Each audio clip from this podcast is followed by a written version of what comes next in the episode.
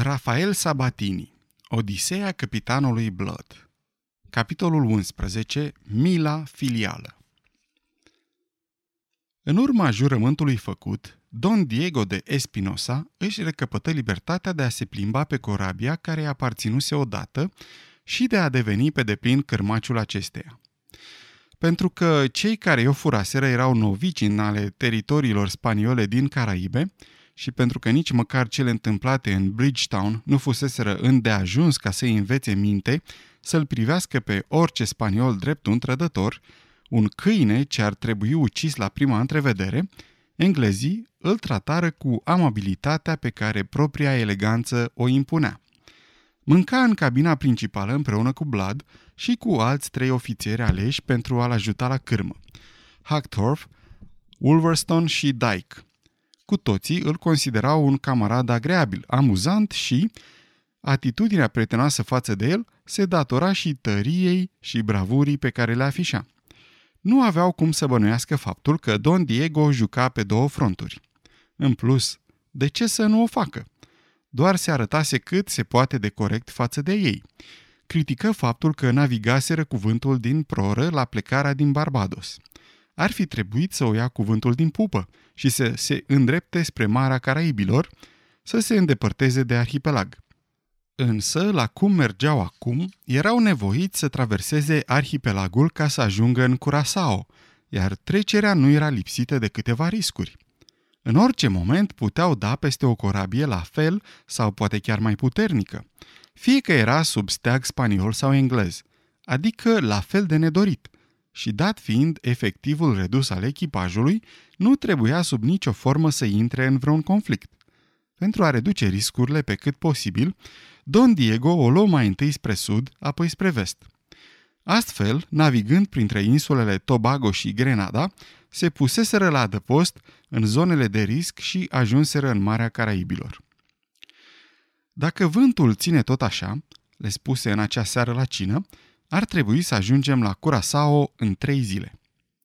Vântul ținu trei zile, în a doua chiar întețindu-se puțin și totuși, în a treia noapte, corabia încă nu atinsese țărmul. Din potrivă, tăia oceanul în dreapta și în stânga, având împrejur nimic altceva decât bolta albastră a cerului. Capitanul Blood, neliniștit, îi explică aceasta lui Don Diego. Abia mâine dimineață, fu răspunsul calm și convingător al celuilalt. Pe toți sfinții, întotdeauna voi spaniolii spuneți mâine dimineață, un mâine care nu prea mai vine.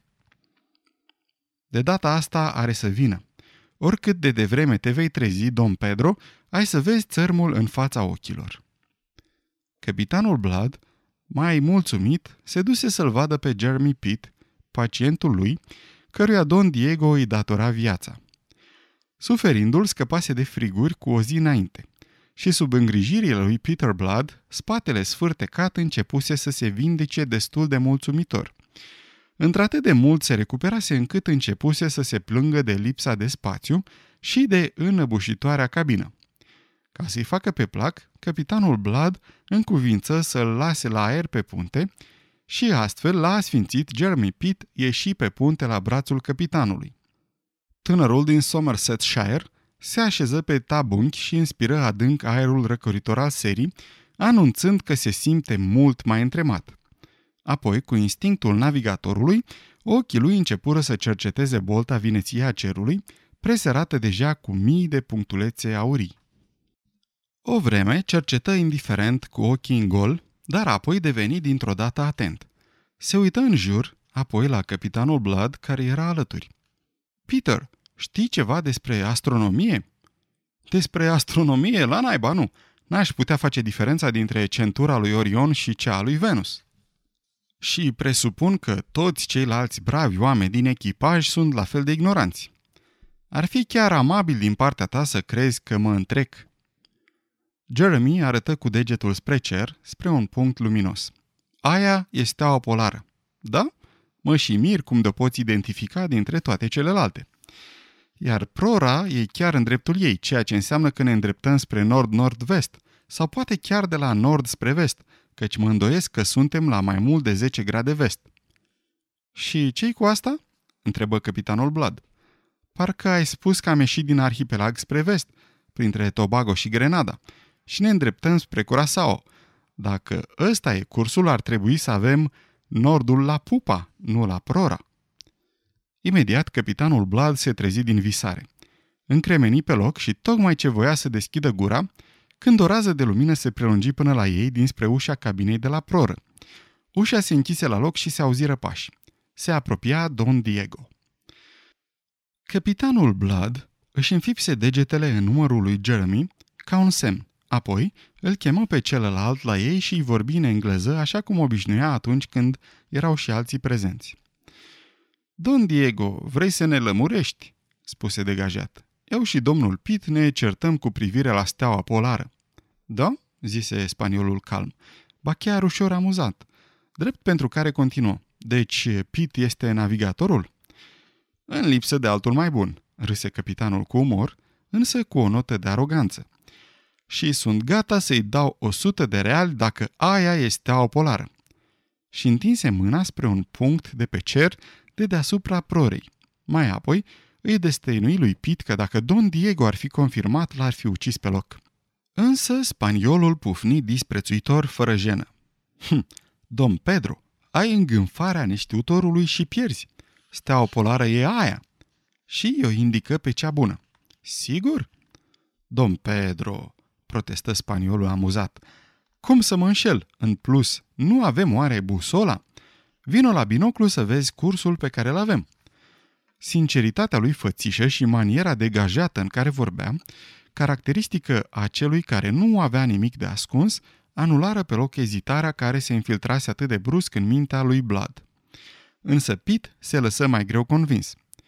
Atunci, Don Diego, îmi spuneți vă rog ce curs avem dacă ne îndreptăm spre Curaçao? Încă o dată piratul nu ezită nicio clipă. Aveți motive întemeiate să întrebați, oftă el. Am sperat să nu se observe. Din neatenție și chiar condamnabil, pentru că nu am ținut seama, pentru că întotdeauna vreau să se facă după mine, astăzi, când am scos compasul, am constatat că suntem o jumătate de grad mai la sud. Deci Curaçao este acum aproape spre nord. De asta am întârziat, dar mâine ajungem. Explicația pe deplin satisfăcătoare, atât de promptă și de directă, nu lăsa loc dobilor cu privire la loialitatea lui Don Diego. Când spaniolul se retrase din nou, capitanul Blood se confesă lui Pitt că era absurd să-l bănuiască. Indiferent de antecedentele sale, își dovedise abilitățile când se arătase gata mai degrabă să moară, decât să accepte un serviciu care i-ar fi rănit mândria sau numele patriei sale. Fiind neînvățat cu coasta spaniolă a Mării Caraibilor și cu aventurierii care o cutreierau, capitanul Blood încă își mai făcea iluzii. Însă zorii celei de-a doua zi aveau să-i spulbere brutal orice iluzie pentru totdeauna. Urcând pe punte, încă înainte de răsărit, văzu într-adevăr uscatul, așa cum îi promisese spaniolul cu o seară înainte. La mai puțin de 10 mile în față, spre est și vest, se vedea coasta prelungă a țărmului. Era mult mai înaltă decât se așteptase Blad. Se încruntă, nu știa că insula Curaçao era chiar atât de întinsă și chiar îi părea că nu este o insulă, ci mai degrabă continentul. La tribord, înaintând contra brizei de coastă, observă o corabie mare, cam la 3-4 mile distanță. O corabie aproximativ de același tonaj, poate chiar mai mare decât a lor. În vreme ce o urmărea, nava își schimbă cursul și se îndreptă în diagonală spre ei. Cam 12 dintre oamenii lui erau sus pe punte, uitându-se cu interes în față și răzbătură până la el glasurile și râsetele lor. Uitați!" auzi un glas blând din spate într-o spaniolă fluentă, tărâmul promis, Don Pedro. Ceva din glasul celuilalt, o notă înnăbușită de exaltare, îi trezi lui Blad suspiciunea și întregi bănuielile pe care le încercase până atunci cu inima strânsă. Se întoarse brusc spre Don Diego, atât de brusc încât celălalt nu apucă să șteargă de pe chip rânjetul viclean, iar capitanul Blad îl surprinse. Se pare că vă încearcă o ciudată satisfacție dacă stau să mă gândesc bine, spuse Blad. Desigur, spaniolul își frecă mâinile, iar Blad observă că îi tremurau. Satisfacția navigatorului. sau a trădătorului? Care dintre ele? Blood pusese întrebarea calm. Spaniolul se dădu înapoi, dintr-o dată schimbat la față, confirmând suspiciunile capitanului, care ridică o mână și arătă spre pământul din zare. Unde suntem?" întrebă. Mai ai curajul să spui că este coasta insulei Curaçao?" Înainte spre Don Diego, care se dădu tot mai înapoi. Vrei să-ți spun eu ce țară e? Chiar vrei?" Neașteptatele cunoștințe pe care Blad le dovedea, abia acum părură că îl lasă fără cuvinte pe spaniol, căci Don Diego nu răspunse, iar capitanul Blad își încercă norocul, sau poate nu chiar norocul. O astfel de linie de coastă nu putea aparține decât Cubei sau Hispaniolei. Dar cum știa că insula Cuba era mai la nord și mai la vest decât celelalte, judecă pe loc că, dacă Don Diego vroia să-i trădeze, îi ducea mai aproape de teritoriile spaniole. Câine trădător ce ești, e Hispaniola! Apoi țintui cu privirea chipul oacheș al celuilalt, care acum pălise pentru a vedea dacă ghicise sau nu. Dar, tot retrăgându-se, piratul ajunsese în mijlocul punții superioare, unde vela Artimon se interpunea între el și englezul care era poziționat ceva mai jos. Buzele lui trasară un rânjet. Pero ingles! Știi prea multe!" spuse în bărbie și se repezi la gâtul capitanului. Un timp se balansară încleștați unul de celălalt, apoi ajunseră pe puntea inferioară unde capitanul Blad îl lovi cu piciorul drept și îl făcu pe spaniol să-și piardă echilibrul. Corsarul conta pe considerabilă lui forță fizică, ce se dovedi inutil în fața rezistenței irlandezului călit de lipsurile vieții de sclav. Contase pe faptul că îl va putea sugruma pe Blad pentru a câștiga jumătatea de oră care îi trebuia ca să ajungă la frumoasa corabie ce se îndrepta spre ei. O corabie spaniolă, fără doar și poate, căci nicio alta nu s-ar fi aventurat cu atâta îndrăzneală în apele insulei Hispaniola. Însă, tot ce reușise Don Diego fu să se dea de gol, fără niciun folos. Se pomeni pe spate, țintuit pe punte de blad, care stătea cu genunchiul în pieptul lui, în timp ce oamenii lui începeau să se strângă chemați de strigătele capitanului. Să spun eu o rugăciune pentru sufletul tău câinesc, cât timp stau așa peste tine?" îl întrebă furios capitanul Blood. Piratul, deși înfrânt și fără șanse de scăpare, se forță să rânjească și să fie ironic. Oare cine se mai roagă pentru sufletul vostru când galionul acela o să ajungă aproape de voi? Galionul? repetă capitanul Blood, realizând dintr-o dată îngrozit că era prea târziu ca să mai evite consecințele trădării lui Don Diego. Da, galionul ăla, repetă Don Diego și mai bat jocoritor. Știți ce vas este? Vă spun eu, este Encarnacion, sub comanda lui Don Miguel de Espinoza, lord amiral al Castiliei, fratele meu. O întâlnire cât se poate de norocoasă. După cum vedeți, cel de sus veghează asupra destinelor spaniolilor. De data asta, capitanul Blad nu mai arătă aerul ironic sau superior de altă dată. Ochii lui de un albastru deschis îi scânteiau, trăsăturile feței îi erau încordate. Se ridică și îl lăsă pe spaniol în grija oamenilor săi. Legați-l, ordonă. Fedeleși, de mâini și de picioare, dar să nu-l răniți, să nu vă atingeți de niciun fir din părul lui, care e atât de prețios pentru noi acum. Această ultimă observație era una cu adevărat necesară, căci în disperarea cauzată de ideea că aveau să treacă de la sclavia din care tocmai scăpaseră, într-o sclavie și mai cumplită, foștii rebeli ar fi fost în stare să-l rupă în bucăți pe spaniol acolo, pe loc. Iar ascultarea și stăpânirea de care dădeau dovadă acum erau numai un rezultat al notei metalice din tonul vocii lui Blad, care promitea o soartă mult mai spectaculoasă pentru Don Diego Valdez. Netrebnicule, pirata furisit ce ești, om de onoare ai? se răsti capitanul Blad la prizonierul său. Don Diego se uită spre el și râse. M-ați subestimat, spuse în engleză pentru ca toți să înțeleagă. Am spus că nu am teamă de moarte și am arătat că așa este. Dar dumneata nu înțelegi, ești un câine englez. Irlandez, îl corectă capitanul Blad. Și cuvântul de onoare câine? Credeți că mi-am dat cuvântul ca să vă las pe voi ticăloșilor cu frumusețea asta de corabie spaniolă și să vă întoarceți la război împotriva altor spanioli? Și Don Diego râse gros. Ce nebun! N-aveți decât să mă omorâți, mie tot una, mi-am făcut datoria. În mai puțin de o oră o să fiți prizonieri Spaniei și Cinco Lagas o să fie din noua noastră. Capitanul Blad îl urmări neclintit și chipul lui, chiar dacă părea impasibil, păli vizibil sub bronzul accentuat. Cât despre gălăgiosul, ferocele prizonier, rebelii se înverșunară arătându-se la propriu însetați de sânge. Stați, ordonă capitanul Blad. Se întoarseră pe călcâie și se duse la balustradă. Rămase acolo cufundat în gânduri, iar Hackthorpe, Wolverstone și Ogle, tunarul, îi se alăturară. Se uitară cu toții în larg spre cealaltă corabie. Fusese trasă puțin mai împotriva vântului și acum naviga astfel ca la un moment dat să ajungă exact în tribordul celei pe care se aflau ei. În mai puțin de o oră, spuse Blad, o să ajungă la travers și o să ne măture cu tunurile ei.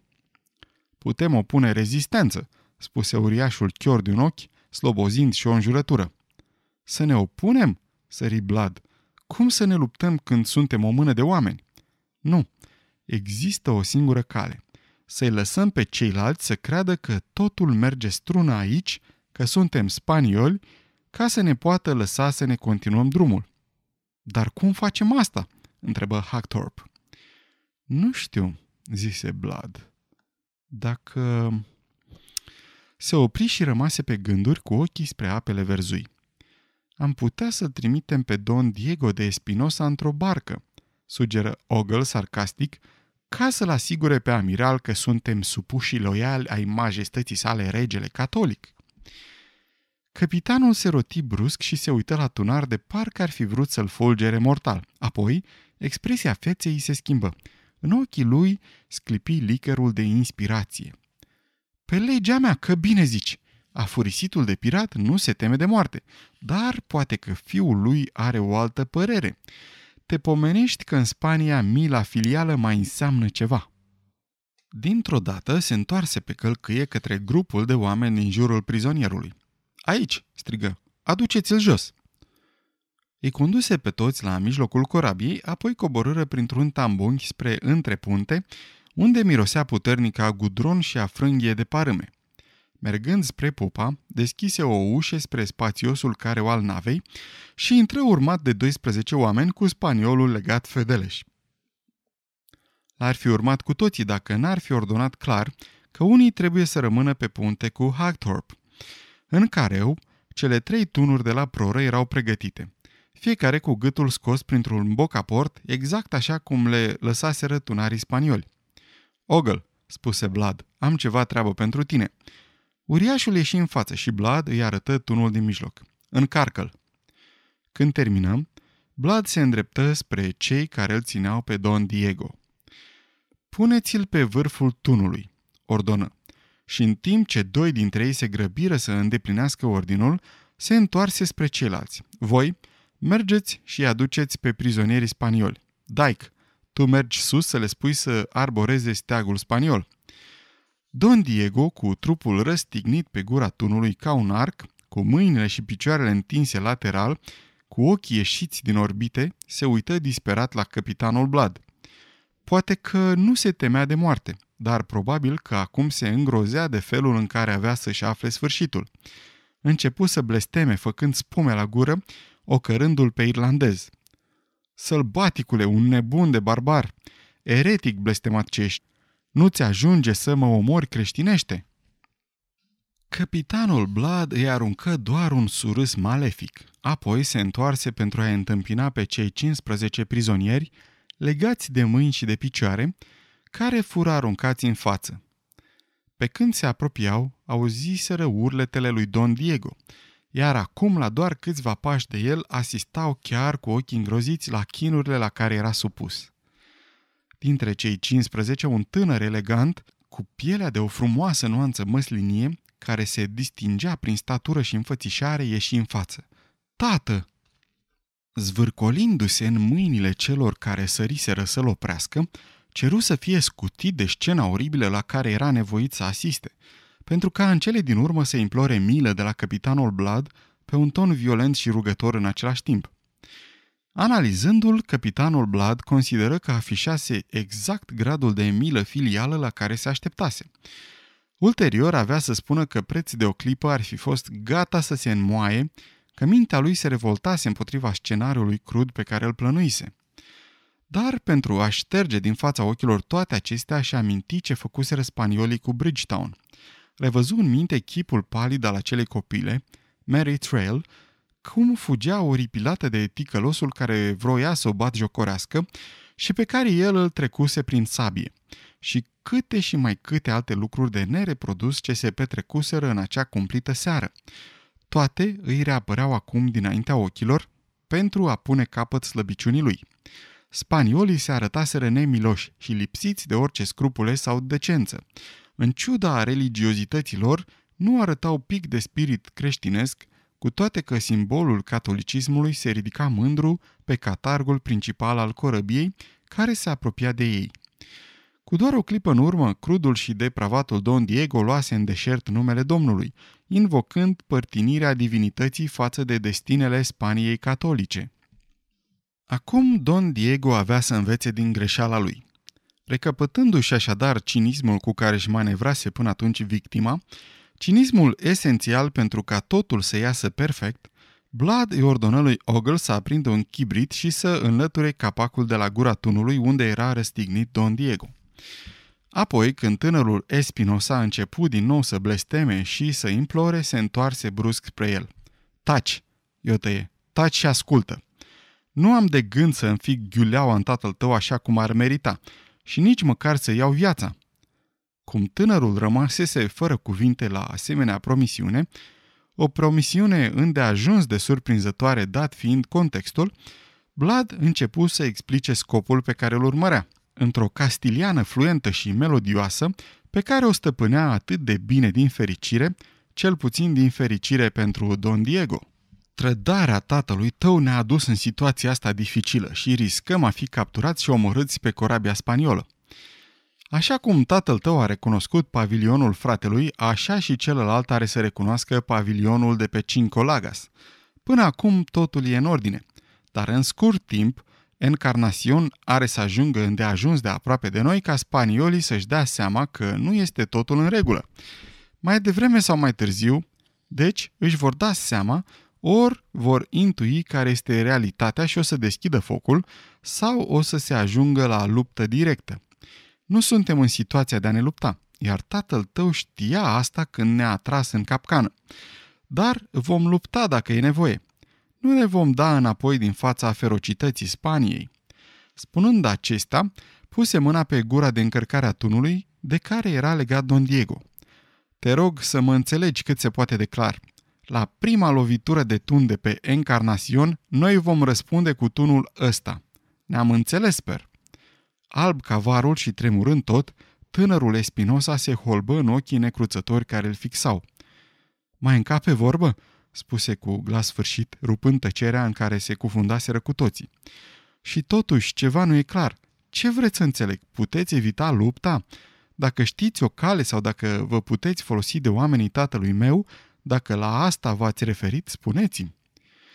Am putea evita lupta dacă Don Diego de Espinosa s-ar duce la fratele lui să-l asigure, el personal, pe acesta că totul este în ordine pe Cincolagas și că vasul este într-adevăr al spaniolilor, așa cum se vede după pavilion. Dar, desigur, Don Diego nu poate merge personal pentru că e ocupat. Să zicem că îl cam trec frigurile momentan și deci trebuie să stea la pat în cabina lui. Dar tu, fiul lui, ai putea face asta și totodată să aduci omagiile tale unchiului. Ai să te duci într-o barcă, o să ai șase vâslași spanioli și pe mine, un spaniol distins, eliberat din captivitate în recenta incursiune în Barbados.